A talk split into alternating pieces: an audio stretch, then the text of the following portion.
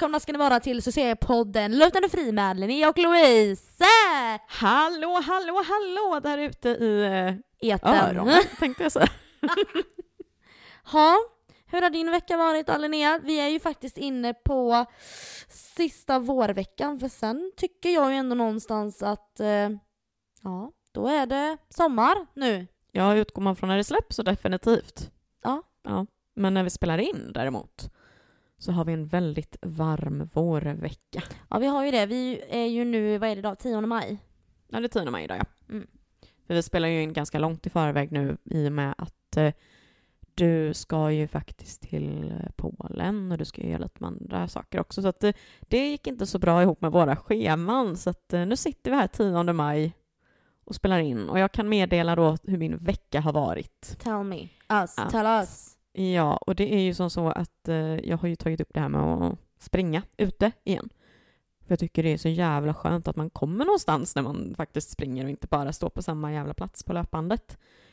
Och det har gått, alltså för jag har ju pollenallergi eh, och det är som värst under eh, björkperioden liksom. Det är det att jag, jag liksom har lite problem med typ näsan och andningen och hela jävla skiten typ så här. Och förra veckan gick det ändå ganska bra. Um, och även i förrgår måndag, för vi spelade in på en onsdag, då gick det också bra, men idag på förmiddagen innan du kom hit då kände jag verkligen att det var fel tid på dygnet som jag sprang, för att det var verkligen så här, det var tunga andetag när jag sprang, för att det, klockan var typ halv ett, så det var ju varmt också och så blåser det, och så blir det också när det är så varmt mitt på dagen så är det precis som att pollengrejt blir typ ännu värre, så jag borde typ ha sprungit, ja men du vet, typ i nio tio-tiden liksom, kanske när det fortfarande var liksom inte svalare i luften också. Så här. Nej men exakt, men så att jag har väl typ gjort lite så. Sen i, i helgen som var så firade vi en kompis i Göteborg och jag och några andra, och det var jättetrevligt. Kul, kul. Ja, det var jättekul. Det var synd att du inte kunde vara med. Ja, vad fan gjorde jag? Jag jobbade natthelgen, ja, gjorde jag. Det gjorde du. Fast jag gjorde faktiskt också något kul i helgen. Ja, för vad gjorde du då? Jo, jag jobbade ju natthelgen då som sagt var. Men jag kunde, jag hade lite kompis, jag kunde komma lite senare på lördagen då. Och eh, jag var med eh, morsan och hennes kille på Smoky. Och jag tror inte att det är många av er som lyssnar eh, som är under femtio som vet vilka det är, eller på så här, men under fyrtio i alla fall. Eh, alla, de flesta vet nog Living Next Door to Alice. Oh, den låten. De? Mm. Och det här är ju ett alltså sjuttio-talsband då, så att jag älskar dem och jag har lyssnat på dem så länge jag kan minnas. Jag kan så många låtar och jag älskar, älskar, älskar dem. Och då var vi i Göteborg och såg dem då. Och det var så bra, det var så lyckat, och vi, det var, jag var yngst där. Så jag och alla kärringar och gubbar, vi stod upp och vi sjöng och vi dansade. Det var så, så bra. Och jag är så tacksam över att jag fick kompledigt alltså. För att, eh, ja, nej. Så det var riktigt kul. Det var jättebra. Vad skönt, vad kul. Men, ja, det var ju eh, helgen det. Sen har jag ju, ja, jag håller igång min träning. Två gånger i veckan nu är det liksom mål, minsta målet då. Och eh, jag berättade ju förra veckan, i slutet på förra veckans avsnitt, om en liten ganska jävla pinsam incident som hände på, i affären när jag och en kompis var handlade. Eh, som ja, inkluderade den här äh, snygga gyminstruktören då. Eh, där jag skämde ut mig ganska duktigt då. Så ni får lyssna på sista delen där av poddavsnittet från förra veckan. Nej, nej, nej, hela avsnittet. Ja, lyssna på hela. Men om ni vill veta, lyssna på det senaste där. Jag skämde ut mig ganska duktigt. Och igår kväll så gymmade jag. Och så när jag kom hem så eh, ja, liksom tog jag en selfie typ och skrev att jag men träningsverken från helvete typ, och så ja, en låt till typ.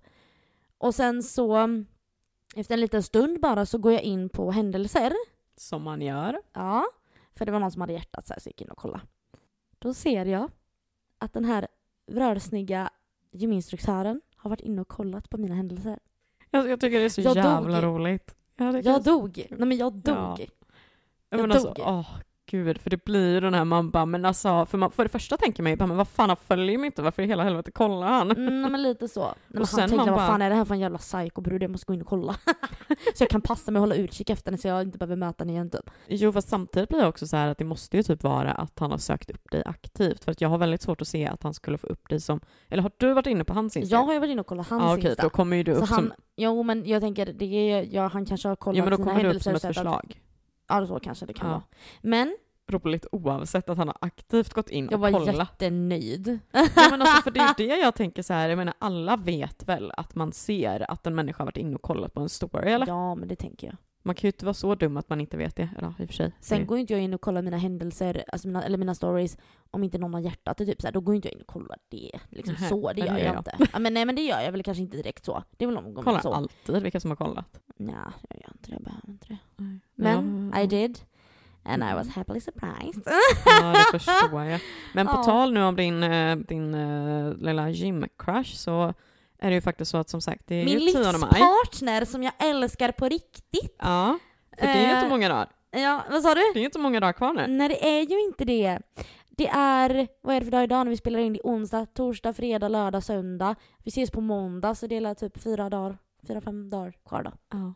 För att göra en liten, för jag vet att det var en lyssnare som var lite så här, men vad var det egentligen han gör? Kan inte du bara dra en liten snabb förklaring på det här med vad är det? Varför, varför har vi sagt hela tiden att Linus är borta och att du är sexuellt frustrerad? Och vad, vad är det han egentligen har gjort så att alla vet nu? För en gång klargjort. Det är så här att han är en väldigt äventyrlig person. Han dyker, han klättrar, han åker motorcykel. Alltså adrenalinjunkie typ. Och nu då så... Han, har liksom, han, äl, han älskar att resa och han har liksom inte riktigt fått möjligheten att göra det. Han var ju med om en olycka tjugo tjugo och eh, det har liksom, när det hände då så kan man väl säga att det stoppar väl upp hans liksom, resplaner lite grann, så att han liksom inte har fått möjligheten att göra det. Och han har samlat liksom, semesterdagar och såna här grejer. Så att nu då så fick ju han lite... Han fick ju lite försäkringspengar, lite, en liten skjuts då till liksom en resekassa. Och då kände han väl han att nu gör jag det bara, nu, nu bokar jag så att det blir av. Så att min sambo har besökt Thailand, Kambodja, Vietnam och är nu mer på slutdestinationen i Filippinerna. Och han har varit borta, eller han ska vara borta totalt åtta veckor.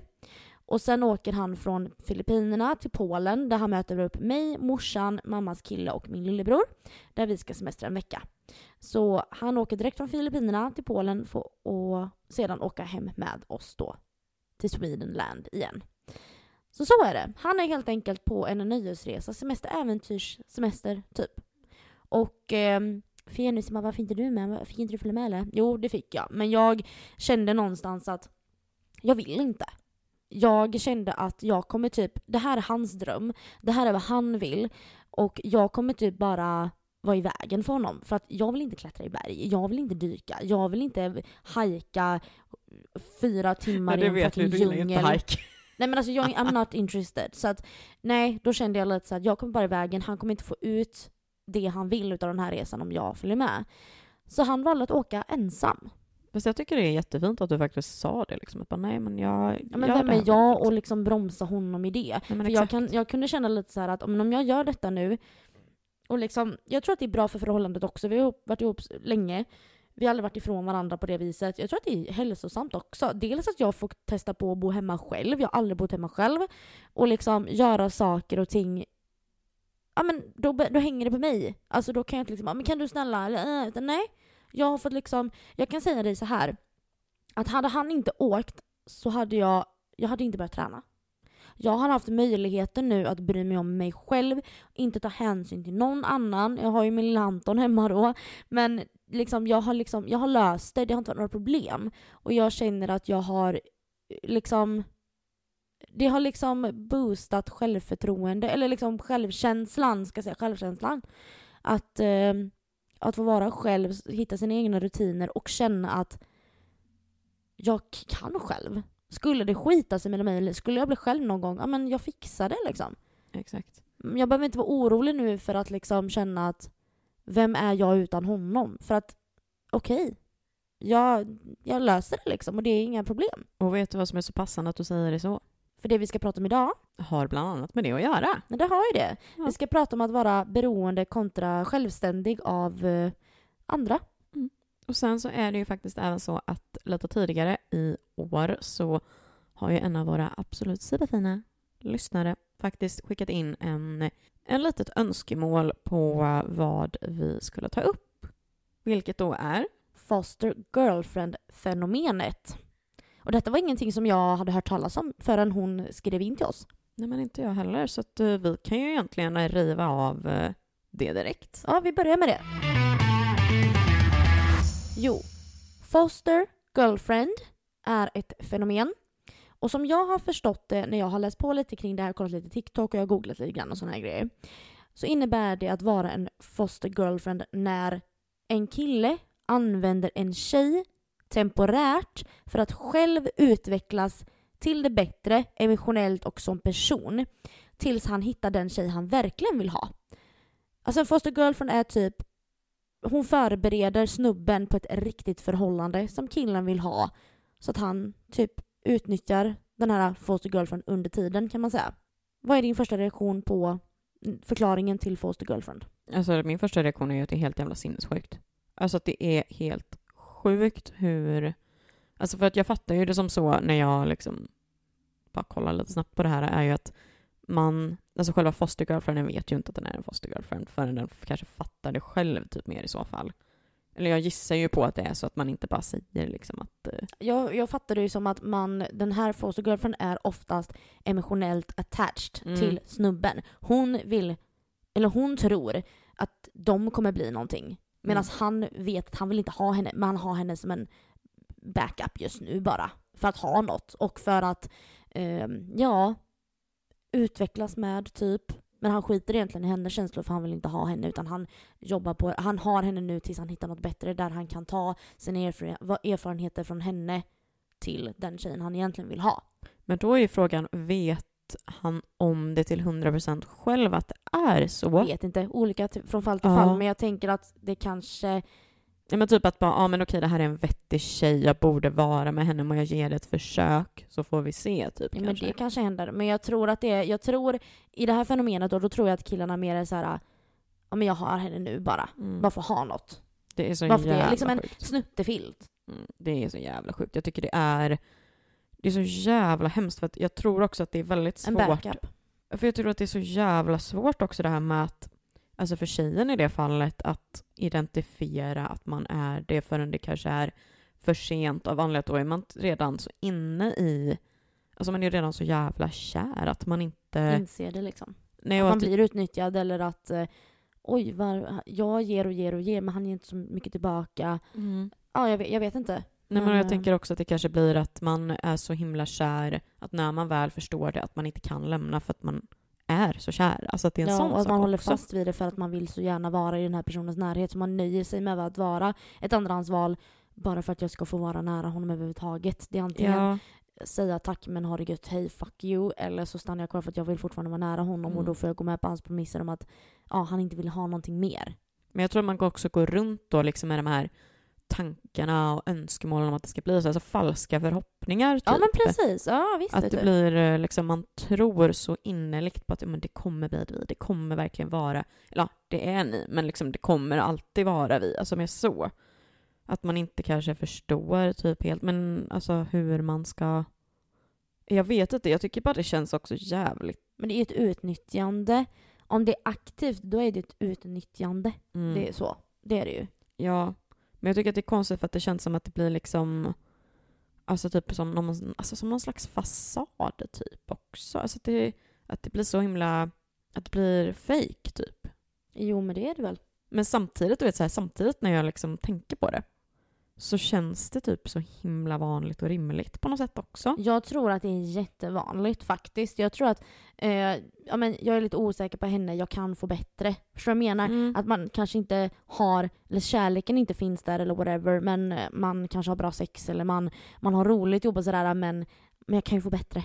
Ja. Kanske, eller man, ja, alltså jag tror inte att det är så jävla ovanligt. Nej, bara att ta jag, någon tills något bättre kommer liksom. Bara att det är en psykologisk grej mer än att det har funnits ett begrepp för det. Precis. För jag hade aldrig hört det innan. Och medan jag kan mer känna igen den här typen av att ja, men jag har det lite som en backup liksom. Ja, ja men det är ju det, det känns verkligen som det. Men också någonstans att det blir så här att, att personen, alltså den som tjejen då fostrar eller man ska säga, liksom gör det mer för att men det här är en vettig tjej, det här kommer bli bra kunskap ifrån att ja, men hon kommer, för jag, jag har en känsla också av att vi gör relationsgrejer men vi är inte en relation. Ja, alltså att de är i en relation men att han någonstans kanske inte tänker att de är det. Eller alltså, förstår du vad jag menar? Det finns alltså, olika grad, ja. Men också så här, men jag tänker också att risken finns ju då också i det här fallet att när då tjejen alltså håller på att fostra den här killen, att när de eventuellt, alltså när eventuellt den här killen gör slut eller om tjejen gör slut eller vad det nu är, då helt plötsligt så kommer ju han kanske då med nästa tjej som han träffar vara perfekt med den. För att nu har han förstått hur han ska göra, hur han ska vara, hur han ska bete sig och du vet så här, alltså det finns en sån risk i det hela också, tänker jag. Ja, men jag tror att, jag tror att det finns så många olika grader av det här. Jag tror att det kan både vara en jätte, jätte, jättekort period, men det kan säkert vara sånt som håller på i flera år. Ja, gud. Ja. Jag tror att det kan vara väldigt, väldigt, väldigt olika. Och grejen är att jag tyckte att det var lite svårt att göra research på det här, för att jag vet inte riktigt, det känns som att ja, det är klart att it's not good liksom. Falska förhoppningar, någon kommer bli sårad, jada, jada, jada. Det är så självklart att liksom, ja, det är inte så jävla bra.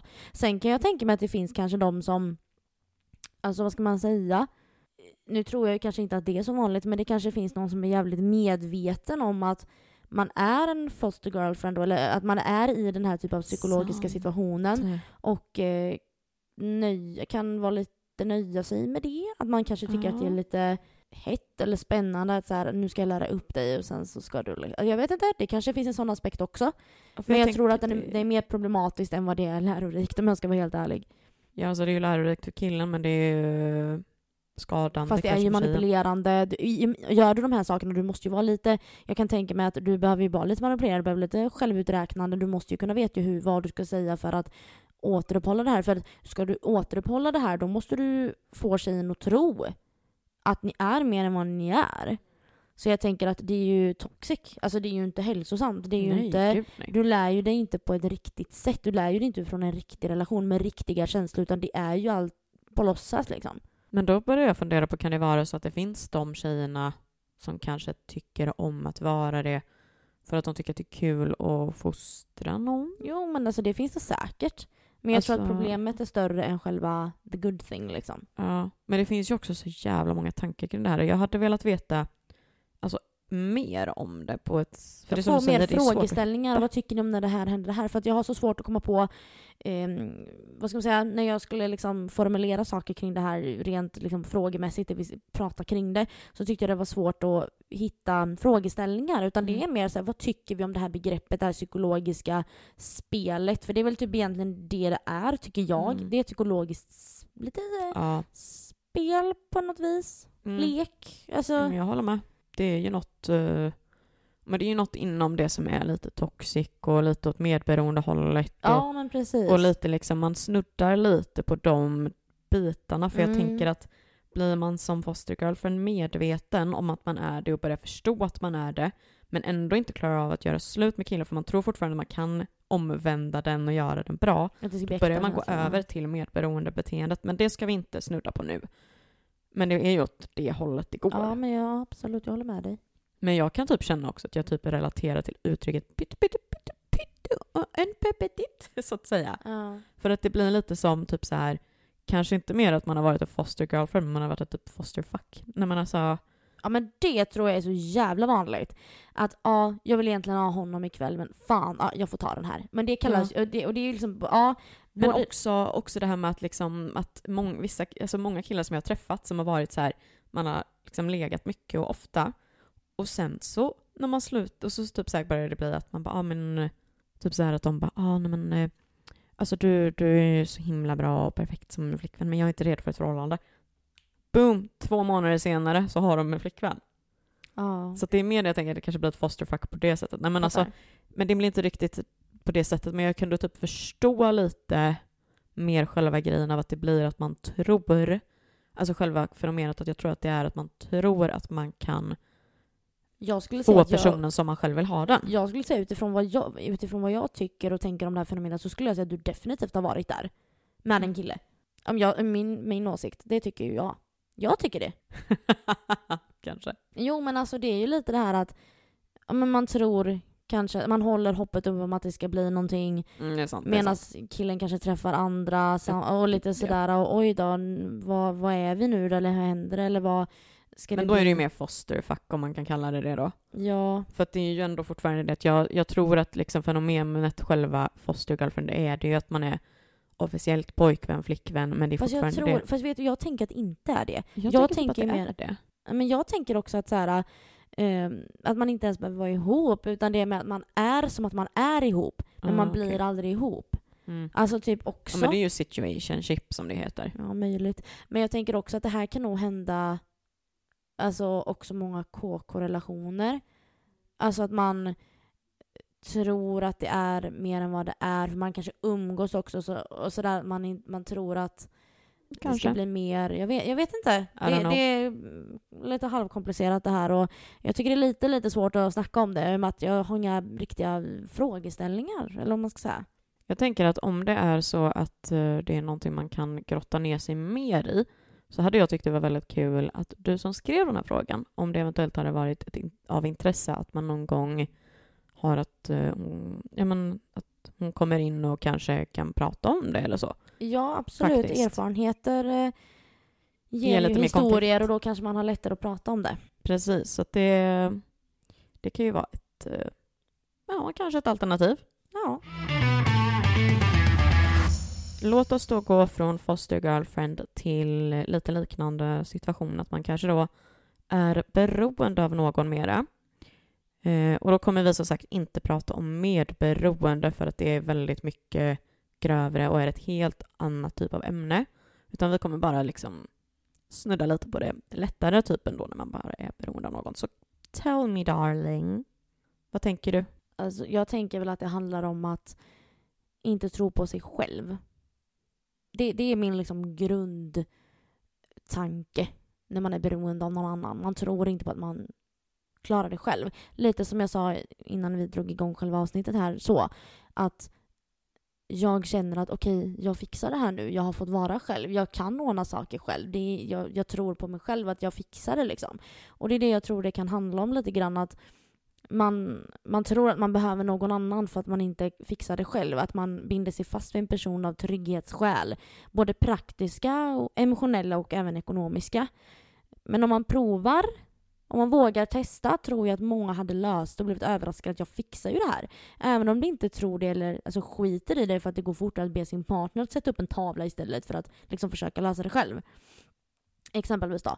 Sen handlar allt om balans i livet också. Det är, det är klart att jag blir jätteglad och uppskattar att komma hem från jobbet och den där jävla tavlan som jag pratade om igår att jag vill ha upp sitter uppe när jag kommer hem. Det är klart att jag uppskattar de gesterna, det är ju inte det.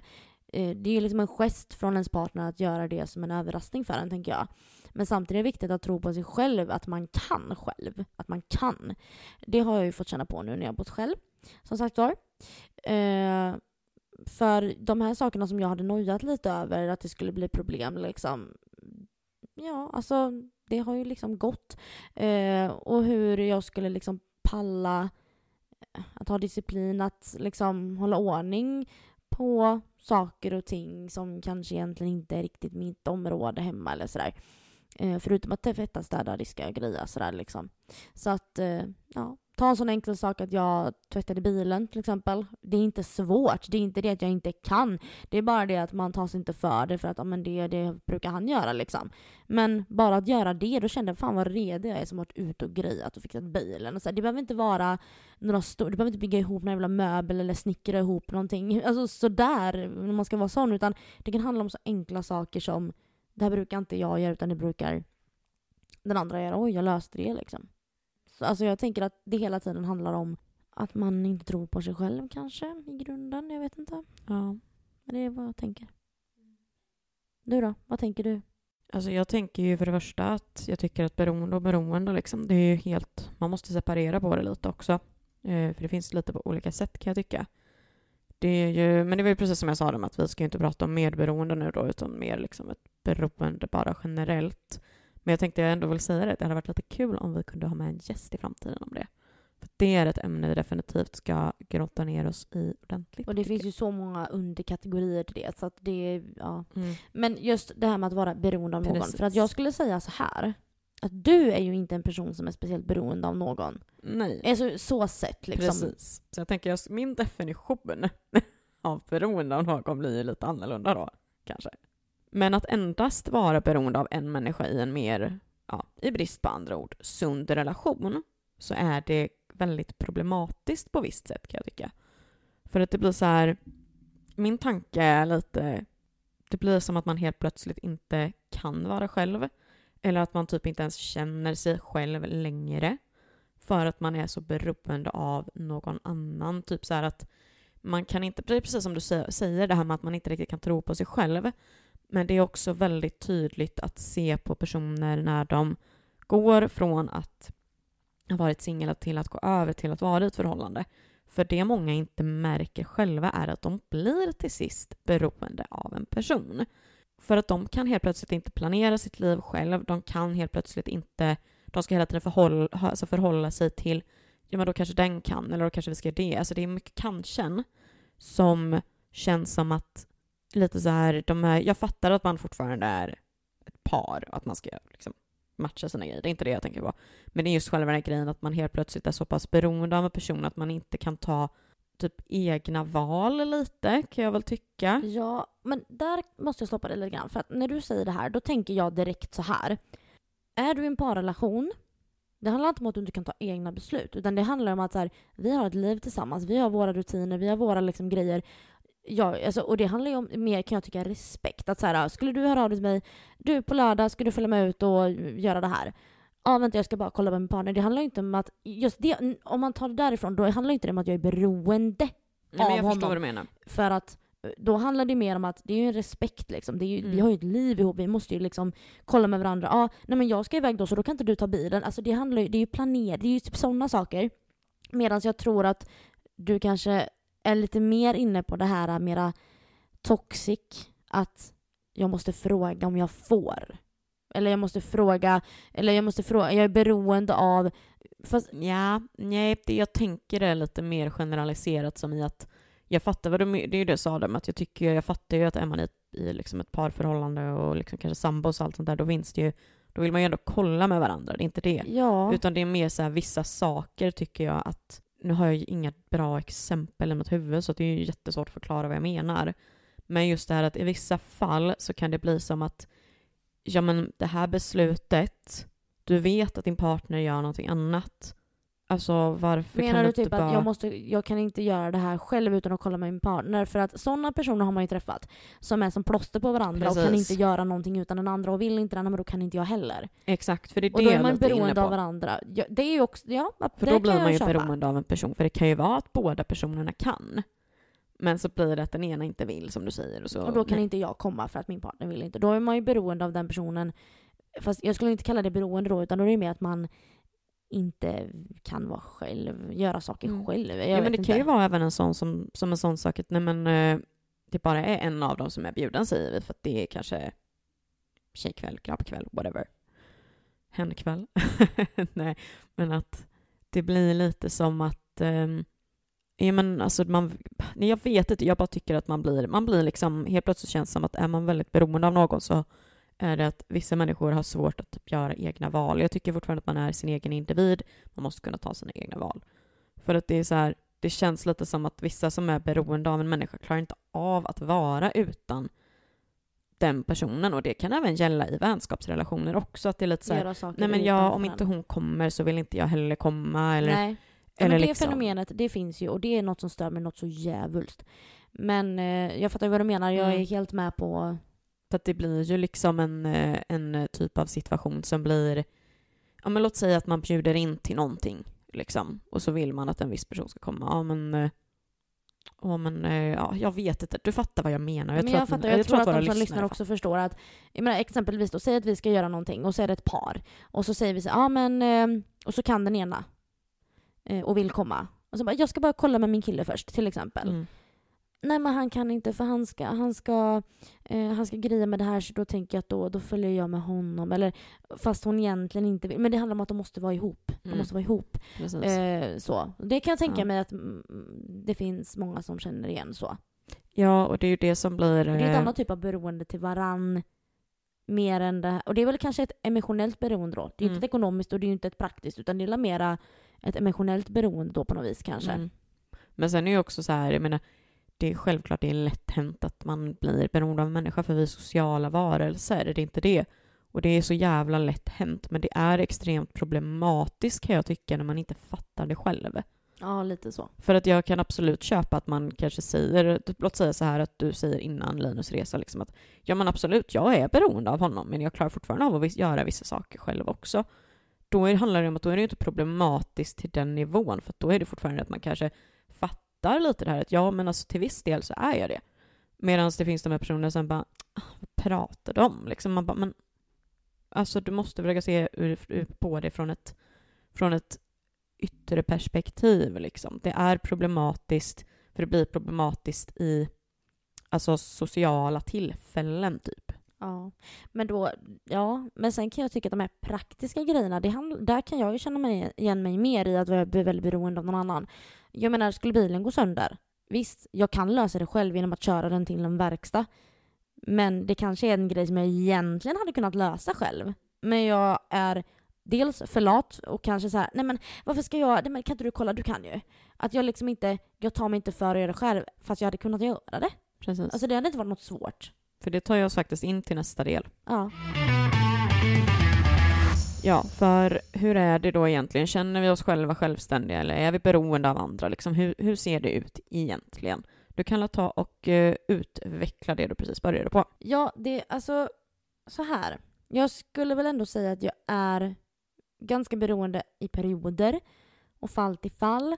Mest det praktiska som jag nämnde innan ingen. Allt som har med bilar att göra ger mig ångest. Det blir risk på bättre ord. För jag kan liksom ingenting. Och där tror inte jag på mig själv. Jag gör inte det. Skulle jag få punka mitt ut ingenstans så skulle inte jag gå ut och slänga på ett nytt däck på tio minuter. Liksom, utan jag hade ju fått ta fram YouTube. Jag hade liksom, det hade ju tagit mig så en jävla lång tid. Och då är det så mycket lättare att bara, men kan du bara lösa det? Istället för att jag ska hålla på själv. Och det är ju inte utvecklande. Men sån är jag. Eller på så här. Så att, eh, ja... Och jag är ju rädd att det ska bli fel. Det är det. Jag tror ju inte på mig själv och jag är rädd att om jag pillar i detta nu då kanske jag gör det värre. Exempelvis va? Samma sak om tvättmaskinen krånglar eller istället för att ta fram instruktionsboken då eller googla och kolla själv. Då ropar jag ju på Linus som kan sånt. Så jag fattar så att han... För, jag, för att han fattar ju och antagligen fortare kan lösa det än vad jag hade gjort det. Så då är jag lite så här, men varför ska jag hålla på och pilla med detta när han kan? Då blir jag lite så här, men hallå? Liksom så. Det... det är som med, när du kommer in på det, lite kul för att jag tänker alltid på det mamma brukar säga, typ så här att när det kommer till typ däckbyte liksom. Ja men varför hela helvetet ska jag göra det själv när det finns någon som kan göra det åt mig? Ja men det blir typ ju typ verkstad liksom. Nej men det blir ju typ lite så. Alltså det är ju det, vad ska jag säga? Jag tror att det är väldigt många som känner igen sig i det här liksom. Eh, alltså det är ju skillnad på att vara beroende av andra och att våga be om hjälp.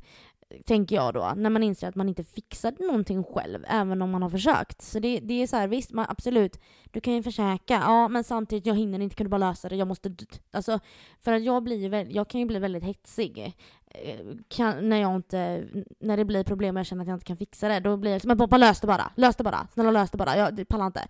Och för Linus är ju väldigt duktig på att liksom, han är det. Han vill att jag ska försöka. Han vill att jag ska lära mig. Och då blir jag så, men snälla, bara skit i dig. Men jag orkar inte. Bara lös det, jag bryr mig inte. Alltså jag bryr mig. Då blir jag så, men jag bryr mig inte, bara lös det liksom. Lite så. Och det är väl kanske dumt. Och jag kanske, vem vet, jag kanske kan bli bättre på det nu när jag har fått erfara och prova själv och försöka själv, vad vet jag. Men det är ju det. Då, men det är också min personlighet att jag, så, jag har ju inget tålamod liksom. Men skulle du, om du är tvungen att säga liksom, låt säga att eh, beroende är på ena delen av eh, hundra procent skalan och självständiga på den andra hundra procent skalan. Eh, alltså typ att beroende är noll, hundra är självständig. Vart i skalan hamnar du? Oj, jag, det, jag tycker det är så svårt att säga. För det, det liksom... Tänk inte dagsform utan tänk generellt. Men jag vet typ inte. Alltså jag, jag, alltså jag absolut praktiskt är jag ju ganska beroende. Mm. Men, och kanske även egentligen emotionellt också, men jag löser det själv bättre än praktiskt. Men det kanske är så då att du, du kanske är liksom typ trettio till trettiofem på liksom skalan, så att du är åt beroendehållet, men du är fortfarande... Jag skulle säga mot en sextio, sextio, sextio. Nej, jag skulle säga mot en... Ja, jo, men självständig är ju efter femtio. Men vad har du för konstig skala, jag vet människa? Du... Skitsamma. Jag behöver, en, jag behöver någon i mitt liv som kan hjälpa mig med de här praktiska sakerna. Ja, jag vill ha någon som kan lösa tvättmaskinen. Jag vill ha en händig karl. Jag vill inte ha ett med här som inte kan ett skit. För då står vi där båda två och bara, vad fan ska vi göra? Sorry, men jag, jag är... Sån är jag. Sån är du. Sån är inte jag. Däremot. För att jag skulle säga att jag är självständig. Punkt. För att det som du säger med bilen, att du inte skulle, alltså att du hade behövt ta upp liksom YouTube och allt det där. Ja, jag tar väl och drar fram det där jävla däcket och byter det. Nej, men alltså, jag blir lite så här, så jävla svårt är det inte. Det svåra är visserligen med bildäcken att eh, få loss mutterjävlarna, men annars är det ju hur jävla lätt som helst. Alltså det, det räcker typ att vara en person, men det är också så här. Där kanske också skillnaden är att jag lärde mig, alltså typ när jag skaffade bil så var det alltid typ så här, i början så typ först hjälpte ju pappa mig lite för att jag skulle fatta, men sen gjorde jag ju det själv. Men du, jag skulle säga att det kanske egentligen, när du säger att det är lätt, för min del då handlar det inte om att det är lätt eller svårt, det handlar om att jag inte har tålamod. Mm, men då är det fortfarande det att då är det ju beroende av att någon annan ska göra det. Ja, men jag säger ju det. Mm, för att det är ju det som är själva grejen, att jag tror att alltså jag löser det liksom. Det, men det är jag så här... säger också, skulle jag vara singel då hade jag ju bara fått lösa ja, det. Ja, för jag tror då... att det är lite det som också blir skillnaden. Men sen också så här, jag behöver helt ärligt ingen annan än mig själv i den bemärkelsen av att jag också klarar det mesta själv. Alltså går man till liksom nu då som jag sa med sysslor och typ det här med bilen, då fixar jag det med bilen. Jag byter lampan om det går att byta lampan själv. Ibland måste man ju lämna in skiten också. Och typ så här vissa så kallade manssysslor i hemmet, alltså jag spikar upp skiten, jag bygger ihop saker, jag... alltså absolut att man kan få hjälp av någon för att den erbjuder sig och är på plats när den ska göra sig, men absolut då tar man väl hjälpen man får, men liksom det är liksom inte det att jag behöver ringa på farsan och bara, ah, kan du göra det här? Det är väl typ möjligtvis hasparna till mina fönster. De, hade jag varit tvungen hade jag gjort det själv, men där tog jag hjälp av honom. Jo, men det, ja. Nej, men jag skulle jag tycker att du är cool på det sättet. Jag jag får ändå lov att säga det. Där tycker jag ju att du är vass liksom. Yeah. Men jag tror också, ska jag vara helt ärlig, så tror jag också att det kan vara en nackdel också. Ja, för det kommer vi prata om lite sen faktiskt. Men jag jag är inte redo att lämna det här igen. Mm. För att jag måste också ändå fortfarande slå ett slag i det här, för som jag sa att det är skillnad på beroende och beroende.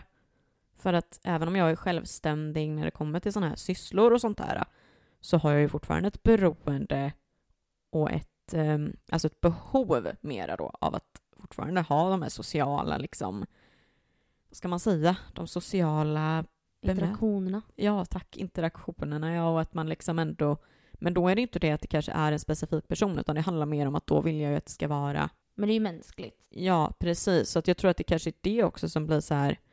Alltså, bara för att behovet man har är att vara bland andra så betyder inte att det är ett beroende. Så att jag tror som sagt att, ja.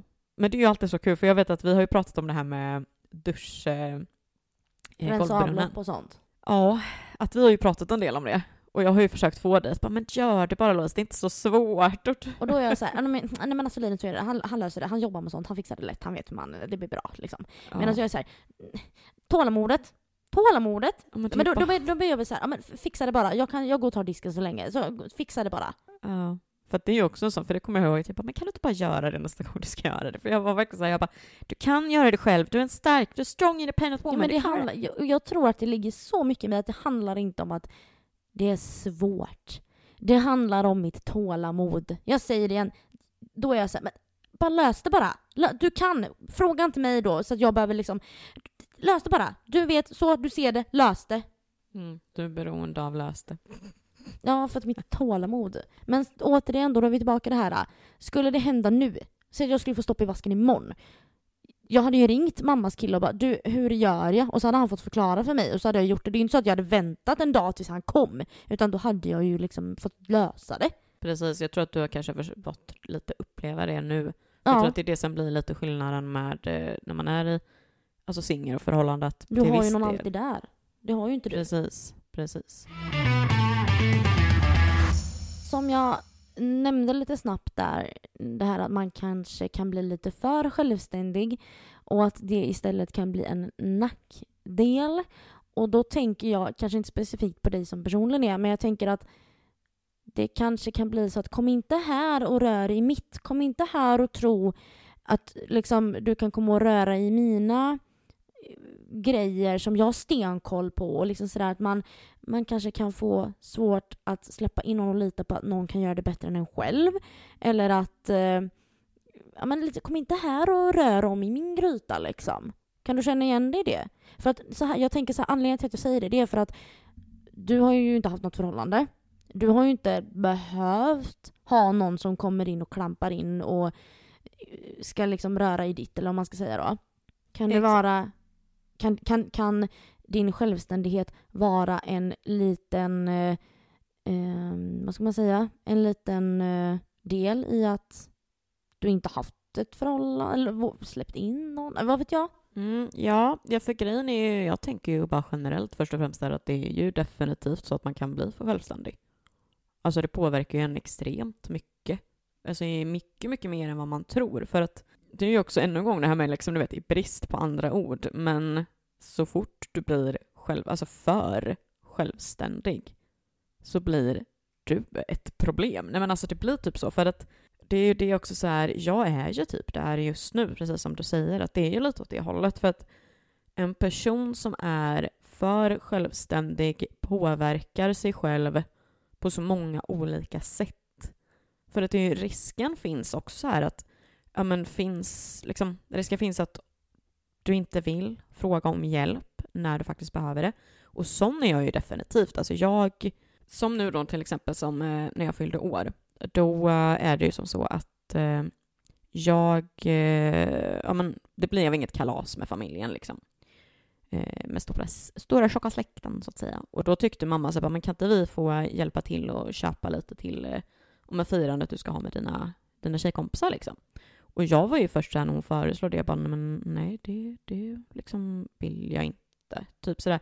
Inte för att jag inte vill det utan för att jag kan inte ta emot hjälp. Jag tycker det är nej. skitsvårt ja. För att jag Jag har fått höra så länge också att men du är så självständig och du vet så här, då vill man liksom upprätthålla det, det lite. Ja, jag kan verkligen fatta den, för jag har personer omkring mig som är såna. Mm. Eller så här, jag vill inte att de ska känna att jag utnyttjar dem. Men om du frågar en gång om du kan få låna en grej eller whatever, det är inte att utnyttja. Nej men det känns så för att jag brukar aldrig göra det. Mm. Till exempel va? Mm, exakt. Nej och det är ju liksom, det är ju väldigt lätt hänt att det blir så. För att man, man vill liksom inte verka liten typ, eller vad man ska säga. Så att, och det gör ju också så här då, om man tänker liksom vidare i nästa del av det, så är ju också så här, risken finns att du inte heller kan identifiera när du faktiskt verkligen, verkligen behöver hjälp. Jag tänker att det kan leda till att du bränner ut dig istället. Att det, det, det, jag kan tänka mig att sådana personer är sådana som lätt har att gå in i väggen. För jag exakt. löser det själv, jag fixar det själv, jag behöver ingen annan. Nej, men jag löser det, jag ordnar det, jag ordnar det. Mm, exakt. Och det kan också leda till dumhet på så sätt att jag känner en person som har eh, eh, ja, men, ganska många syskon omkring sig. Eh, det är en ganska stor familj så. Och hon är väldigt självständig, egen. Alltså hon, är, hon köper liksom verktyg. Hon är, hon är liksom redig, eller vad man ska säga. Och, och hon... Eh, Det var ett tillfälle då hon skulle, jag kommer inte ihåg vad det var, hon skulle, hon skulle bygga, hon skulle fixa med någonting och hon behövde verktyg till det här som hon inte hade. Och då sa jag det, ja men har inte din brorsa det? För han, han håller på med lite sådana grejer ibland, du vet, för han jobbar som snickare då. Du kan inte kolla med han då eller? Nej men ja, det är bättre att jag åker och köper den själv så har jag det sen. Och jag bara, men är du dum? Vet du vad en sån kostar för att du ska sitta med? Vadå, det här är en liten grej du behöver göra. Du behöver inte köpa det här jävla verktyget som kostar två och ett halvt när du kan åka till din brorsa och fråga om du kan få låna det i två dagar. Är du dum eller? Då kan jag bli så här, hur, hur, vad tänker du med? Och sen, nej men då är det bättre att jag har en sån, då är det bättre att jag har det själv än att fråga. Men sen jag vill också inte behöva fråga, man bara, men ja. Så skärp dig. Men sen kommer jag också tänka på det, just den här frågan om med att fråga om hjälp. Det tror jag även är en sån här sak som den kan man liksom grena ut i två delar. Om du förstår vad jag menar. En del går till osäker och en del går till självständig. Så berätta du, hur du tänker. Nej, men som att för vissa fall så är det det att man vill fråga om hjälpen, inte vågar. Ja, och du tänker så. Ja, och i vissa fall, i alla fall, för mitt, menar inte jag att hon inte skulle våga, men jag tänker mig generellt, för det var en sån sak jag kom på där. Att för i mitt fall istället så är det att jag vill inte fråga om hjälp för att jag vill inte... Alltså, verk- besvär. Exakt, och då blir det ju, fast nej, men besvär kan ju också vara i osäkerhet. Den ja, det tycker jag använda. Också. Ja, ja. Men mer den här att jag vill inte uppfattas som att jag inte är självständig. Alltså typ lite så. Och typ som att jag tror inte att jag behöver det för att jag klarar ju allt själv. Alltså mm. lite mer på den. Så det är ju det att den är svår att dela in i, för att det är ju så här, den ja. behöver man nästan identifiera själv. Är det det att jag är osäker och inte vill vara i vägen och jobbig? Eller är det det att jag faktiskt inte tror, alltså tror jag att jag klarar det själv så att jag inte klarar av att fråga mer. Men du, ja, när du säger det här så du, du har ju självinsikt. Du är medveten om att du är sån här. Mm. Och jag tror att det är väldigt många som inte är det istället. Och det är då problemen kommer, tror jag också. Att det kan också bidra till att man får prestationsångest och mm. liksom det här som jag, jag sa lite innan. Ja, men också att man kanske blir mer benägen då att faktiskt gå in i väggen till slut. Japp. Yep. Definitivt. Jag tänker på ett arbete. Ja, men, ja, men ska jag avlasta det? Jag kan ta hand om den eh, rapporten eller vad det nu kan vara på ett kontor eller whatever. Nej, nej, nej, nej, jag tar det. Och det kan ju också vara sådana här personer som tänker så här. Att det, det är bättre att jag gör det själv för jag gör det bäst själv. Mm. Att man inte litar på att någon annan kan ta över en arbetsuppgift till exempel. Eller i hemmet. Eh, säg att det är alltid jag som storstäd, eller det är jag som städar hemma. Och sen är jag jättestressad. Vi ska ha kalas på lördag. Och jag vet inte hur jag ska hinna. För jag jobbar dagen innan. Och det måste, jag vet inte hur jag ska hinna. Och att en sambo. Men vi bor ju båda här. Jag kan städa. Och det blir så här. Mm, nej. Ja, fast. Ja, då måste du dammsuga där. Och du, du måste ju flytta på soffan. Och, och sen. Måste, du måste tänka på att du måste byta handdukarna i badrummet. Alltså, för att du vet. Det måste vara fräscht. Du vet att man kan inte riktigt. Att kontrollförlust också. Tror jag det handlar mycket ja, om här. Kontroll, kontroll, hållet, ja. Att man är kontroll, mm. man behöver ha kontroll. För att det är där mitt stora problem också är. Att jag, har ju, jag är ju både för självständig och har ett grovt kontrollbehov. Så att de två tillsammans tar ju oss in på någonting som jag tänkte att vi skulle prata om lite där. För att det största problemet när man är för självständig egentligen. Det är ju att man skapar ganska stora problem inom kärlek, anser jag. Ja. För att precis som du sa det, jag, så är jag liksom singel, har varit hela mitt liv och har ju då på så sätt alltid fått klara mig själv, eller vad man ska säga. Och då menar jag på det sättet som att liksom, jag måste bli bekväm med att vara med bara mig själv och jag behöver bli självständig, lösa alla sysslor i hemmet själv och liksom så här. Jag har ju bara mig själv i mitt hushåll. Så det blir jag som får rensa avloppet, laga middagen, bygga ihop möblerna, byta däck på bilen om det behövs, om inte någon kan hjälpa mig. Så att det som liksom händer i det här, det blir att det blir som en slags vana, vilket också då blir ett mönster. Och du liksom lite smått typ förvandlas till någon som inte behöver en partner för att du kan det mesta själv. Och då menar inte jag att man har en partner för att man ska ha sysslor. Men det blir den här grejen av att du kan liksom lösa alla de här grejerna själv. Du har lärt dig, du har liksom matat in det. Att det är så här det ser ut. Jag behöver ingen annan. Precis, för att det blir att ensamheten blir något som du dessutom inte heller då tänker på kanske lika ofta ju längre tiden går. För du blir ju van. Ja, för att det blir enkelt. Men du, då tänker jag så här. Att känna att man inte behöver någon kan ju vara... en sak. Men det betyder ju inte att man inte längtar efter kärlek. Exakt, exakt. Men det är ju det att... Men hur känner du kring det? För att jag kan ju inte riktigt relatera mm. till dig. Om vi, vad, vad, när jag säger så, vad får det dig att känna? Längtar du efter kärlek? Ja, för det var det jag började fundera på för ett tag sedan. Bara, men hur är det egentligen? Liksom, hur, hur ser det ut? Är det så... För om du vågar släppa att... ditt mönster. Mm. Liksom bara, okej, okay, som Linnea som person. Ja, men jag längtar efter kärlek. Jag vill ha kärlek, herregud. Det är ju det jag verkligen, verkligen vill. Men problemet blir ju att... Alltså för varje dag som går så blir det svårare och svårare att någon skulle kunna bli min partner eller sambo. På grund av att, helt ärligt, så är det ju det att jag som blir för självständig blir svår att älska. Och det som är liksom, som jag menar med det, det är inte det att på något sätt att man, då, man kan väl visst älska dig. Och så tänker kompisar bara, men vi älskar dig. Det är inte riktigt det jag tänker. Utan det handlar om att, som jag sa det här med att vanorna är så extremt inrotade i mig. Att tanken av att bryta det här mönstret och våga mig ut i typ datinglivet, det är så extremt läskigt. Du släpper på din kontroll. Precis, för att det är ju det som är också fortfarande det här att kontrollbehovet är också med i det självständiga. Så att det blir ju som att det blir en ond cirkel av att man inte vågar. För att det blir att, alltså du kommer bli rädd med tiden att ditt liv kommer att komma. Alltså livet hemma kommer ju förändras om jag går in i ett förhållande. Och vet du vad jag tänker, om jag bara får bryta in och glömmer av det? Jag tror också så här, det här är bara min tanke, eftersom att Jag, jag menar att du och jag har ett förhållande, men vi har ett poddförhållande. Vi, liksom, vi har ett förhållande till varandra som är mer än bara kompisar. Nu, vi är lite beroende av att du löser det du ska lösa. Och man, man kommer i tid när man ska, och jag löser det jag ska lösa och sådär. Och jag kan ju tycka att när vi har haft lite så här tjafs mellan oss när de kommer till podden, då har det, då, då jag kan känna lite grann att jag tror att det ligger lite, som du säger det här, att nu har jag kontroll över min situation och nu är jag beroende av att du löser det här. Du kommer när du ska komma så här, för annars så fuckar du upp min, mitt liksom som jag har tänkt. Precis. Och det kan dels handla om, dels det här självständighetsgrejen tror jag, men också att kan det vara det att du har aldrig behövt vara beroende av någon annan på så sätt, eller anpassa dig till någon annan, för du har bara haft dig själv att tänka på. Lö, alltså förstår jag menar? Mm, jag förstår inte, vad du menar.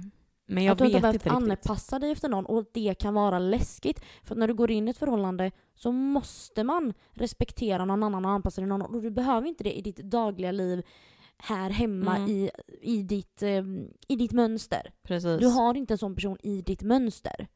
Alltså jag vet inte, jag kan typ inte riktigt svara på det faktiskt. Nej, för jag att förstår det. Det blir ju, alltså i och med att jag liksom har haft studien och allt det där, så har det blivit att jag har ju behövt anpassa mig fortfarande efter grupparbeten med andra människor och sånt där, så att det men kanske det är, inte är i din vardag, det är ju inte i din, vad ska man säga, det är ju inte i din i ditt eh... privata. Nej. nej precis jag vet det. Det är ju det. Ja. Det är skillnad på ett jobb och mm. det privata. Mm. Jag som sagt jag jag vet inte, det är mycket mycket möjligt att det är så att det blir alltså lite svårare självklart, för att det, det är blir klart att det, det, all, det är klart att allting spelar ju roll. Mm. Så det är ju inte, det är ju nästan aldrig liksom bara det här är det. Nej. Utan det är klart att det delar utav allt. Mm. Men det är nog absolut en del av det, för att det blir ju att man kanske liksom blir så här, hallå, vad är det du inte förstår, typ sådär på det sättet typ, så att då blir det ju att man inte, nej, då är jag nog inne på någonting ändå där liksom. Och det behöver inte vara fel. Det, det, det behöver inte vara fel, utan det kan bara vara att man är Man kommer från olika saker, man har mm. olika saker med bagaget. Och jag kan tänka mig, som vi har lite grann sagt någon gång, gång annars också, att du, så här, du har aldrig haft några syskon. Exakt. Du har inte haft någon, och liksom, eh, någon annan att liksom anpassa till där. För föräldrarna anpassar sig alltid efter sina barn. Så att, förstår jag, alltså på så sätt. Eh, ja, nej men det, jag tycker det är intressant. Ja, för att det faktiskt. blir ju, alltså att man blir ju rädd för ganska mycket som blir nytt i den bemärkelsen. För att det är ju också så här, i och med att jag inte har anpassat mig efter någon, jag är självständig på alla de här bitarna med att liksom göra vad man vill, vad man känner för, så blir det också så här, man blir också jävligt jävligt rädd för att bli sårad på en tyngre nivå än det som är utanför ens vanor och mönster, och, och liksom just också som man upprätthållt. Ja. För att det är ju det också som är, och, och jag vill inte krascha i det här på grund av någon annan. Precis, för att jag menar, det blir det här bara, men vad fan, jag klarar mig själv. Och då kommer jag helt plötsligt inte klara mig själv, för att mina känslor kan inte, alltså det blir liksom, det så blir då kan jag lika gärna skit i honom liksom. Ja, för det är ju det som är också så här, varje gång som jag ger en liksom dating typ en chans, så blir det så jävla mycket lättare för mig att se bristerna på personen än fördelarna, för att man är rädd. Och det handlar om att man är för självständig i att våga släppa in en till person. För nu snackar vi om det här med att man är för självständig. Och det är också så här, när dagen då väl kommer, när man kanske då har träffat the one, så finns ju risken att man kanske nekar den här personen, för att man inte, alltså man vågar inte släppa in personen. Men då tänker jag direkt så här. Då tänker jag direkt så här. Mm. Och jag har en annan kompis som jag säger det här till också, men hon vågar inte dejta av andra anledningar. Um, dåligt självförtroende skulle jag säga, självkänsla. Men här, här känner jag någonstans här, då tänker jag bara så här, om alla andra klarar det, varför, varför skulle inte jag? Du klara det? Mm, exakt. Och det, det, det är så jävla lätt att säga det. Men mm. vad är det som kan hända? Va, vad är det som är katastrofen i det? Det som är katastrofen i det hela är att jag har mitt mönster. Jag vet vad mina saker ska vara. Jag har, det är kontrollen. Ja, det handlar om att kontrollen kommer släppas helt. Och i och med att jag redan vet vad jag ska göra med allting själv. Alltså det är typ så här... För mig handlar det ju egentligen mer som att absolut, jag vill verkligen bli kär. Och jag vill träffa någon som... vill vara med mig liksom också tillbaka. Så jag vill att det ska, jag vill träffa något ömsesidigt. Men då blir det den här, ja men det kanske är som du sa det här med anpassningen. Då vill ju jag att han ska anpassa sig efter mig. Ja. Och så det, det är ju det. För det kan jag ju så här märka när man till exempel ska hämta något i ett skåp och ställa något där. Mm. Nej, inte där. Nej men ta inte den, för då är det så här, då har du liksom, det här är skålat till det här. Det tar man inte till det där. Eller exakt. Förstår jag menar att du har, för dig blir det så viktigt att alltså du, där har du mina liksom, mönster, mina vanor. Ja men precis, det här är det här och det här, du vet. Mm. Och det är därför man blir svår att älska. Jag alltså förstår, på den, ja, det sättet. Ja, vi kommer tillbaka till det. Men jag tror att eh, min som, som vän till dig Sarah, eh, det enda du kan göra det är att kasta dig ut. Mm. Det, det enda du kan göra mm. det är att bara släppa. Det, eller på så det gör man ju inte för att det, man är ju sån som person. Det är ju väldigt lätt att släppa, det är ett fel ord, men kasta det ut. För vad ja. är det värsta som kan hända om han tar fel glas? Vad är det värsta som kan hända om eh, han lägger in din tröja på fel plats i garderoben? Tro mig, man kommer aldrig träffa en partner. Det här har jag tänkt så många gånger, eller så många gånger, det lät ju hemskt. Men när man har ibland, vi har varit upp åtta år, det är klart att det har funnits tider där man har så här, gud jag stör mig på det här, gud jag stör mig på det här, ja tänk om jag kunde hitta någon som var mer åt det här eller det här, så här, gjorde så här. Men i slutet av dagen, du kommer aldrig hitta någon som är perfekt. Precis som Gud, du vill ha personen. Jag. Visst, du kan komma nära perfekt. Säkert, det finns det säkert folk som har åttio, gjort. tjugo. Men du kommer aldrig hitta den som matchar dig på alla plan. Fast det vill jag inte heller. Det är Nej, det men jag grejen. menar generellt, eller vad, vad ska man säga, jag tror att men det kommer ju vara man är människor, du kommer behöva anpassa sig. Han kommer behöva anpassa sig. Du behöver anpassa ja. dig på jobbet. De be- alltså, du ja, för jag alltså, är ju egentligen jätteanpassningsbar när det kommer till arbetsplatser. Det är då det kanske som är så du är flexibel. Ja, sant. Ja. Men jag tror att det handlar om mitt privatliv. Att ja, det är jag det. tror också det. Men grej, alltså, saken är ju också lite så här att jag tror att alltså, jag skulle nog aldrig kunna flytta in med en kille i mitt eller i hans hem. Jag tror att man hade behövt flytta in tillsammans. I det tror jag också. Det tror jag. För att då absolut. kommer jag inte, då gör man ju saker tillsammans. Det är ingens revir. Det är ingens revir. Precis. Ni bygger upp det ihop. Men sen skapar får man också ihop. Ja, men sen får man också ha i åtanke lite så här att jag har ju börjat förstå att det är exakt så här för mig och att det är det som gör att det är jobbigt och läskigt. Jag har förstått att jag är för självständig och att det är liksom en för stor del till varför jag inte ger mig ut ordentligt i kärlekslivet och liksom varför det inte går bra dessutom. För att jag tror att varje gång som jag då liksom träffar någon som skulle kunna vara någonting så har jag inte vågat öppna upp mig helt eller ens träffa personen liksom något mer för att jag bara letar fel. Och då varje gång jag träffar någon som jag direkt märker är dålig för mig istället så fortsätter jag. För det kommer ändå inte bli något seriöst så Precis. då kan vi bara ha roligt. Men jag blir fortfarande sårad för att det är ett mönster och det är en vana och jag är bekväm med det också, men det handlar ju mer om vanor och bekvämligheten mm. men det är fortfarande det att man är så pass självständigt att man vet alltså man, man klarar det sig liksom inte, men jag tänker eftersom att jag också kommer till insikt med det så måste, då är det dags att göra något åt det. Precis, så jag vet ju vad det är jag behöver jobba för på. För då kan jag du försöker. välja.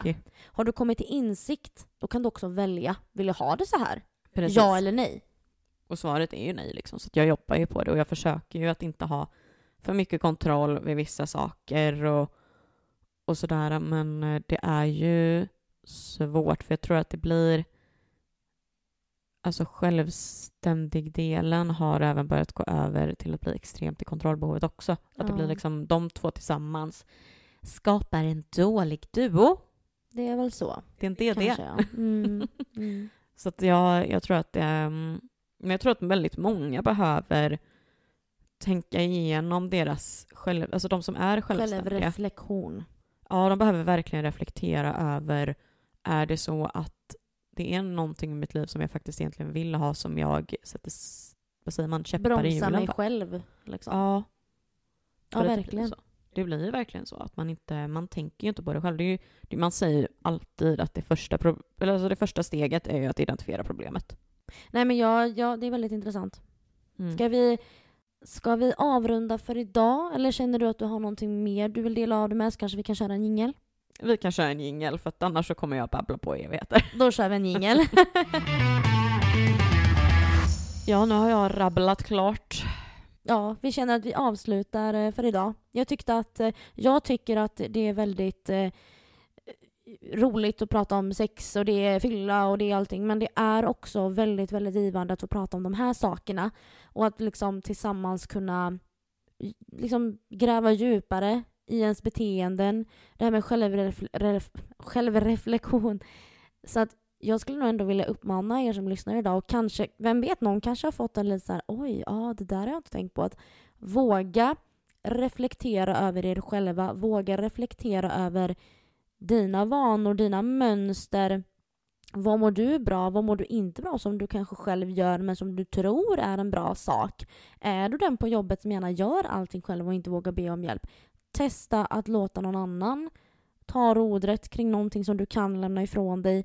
Eller hemma, våga låta sambon liksom städa sovrummet inför det där kalaset. Eller våga släppa lite på kontrollen. Eller tvärtom, har du totalt släppt på kontrollen, våga lita och våga tro på dig själv att du kan. Våga prova. Det kan inte ske så jävla stora grejer oftast. Utan det handlar bara om att också våga. Mm, exakt. Kan inte säga något annat än så. Men vi kan däremot säga att vi vill ju veta vad ni tycker om den här säsongen också. Ja, en till uppmaning. Exakt. Vi kommer ju ha en länk liggandes i vår Facebookgrupp och även bland länkar på Instagram. I alltså händelsehöjdpunkterna.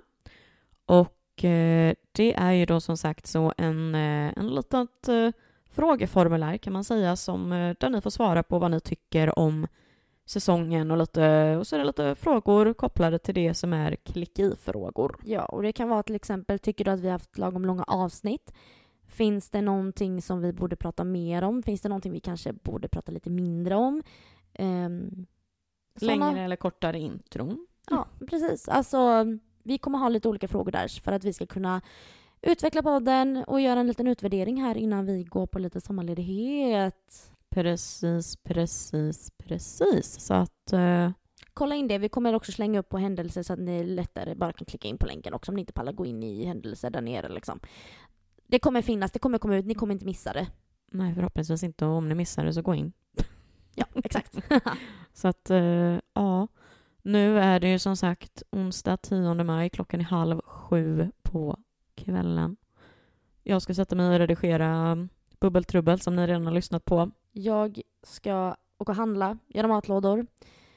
Hade jag tänkt. Just det, jag behöver också handla. Får jag lite senare. Ja. De promenad med voven när jag kommer hem kanske. Det är ju strålande fint väder den här kvällen så att mm. man måste ta vara på det. Exakt, exakt, exakt. Men eh, tack för den här veckan. Tack för den här stunden. Med er. Ha det så gött. Gud vad vi, gud vad vi låter eh, helt plötsligt väldigt... Ja, men fan, vi har ju spelat in ett avsnitt innan det här. Musten har tagit ut mig. Jag är hungrig, jag är trött, jag är solsting. Du, jag har en sån jävla bonnabränna. Åh oh, nej! Oj! Åh oh, fy fan. Mm. Och på ryggen så svider så jag... Mm. Hur fan har du lyckats bränna den? Ah, jag klipper gräset, jag är självständig. Ja, den... Den är inte lätt. Solkramp på ryggen.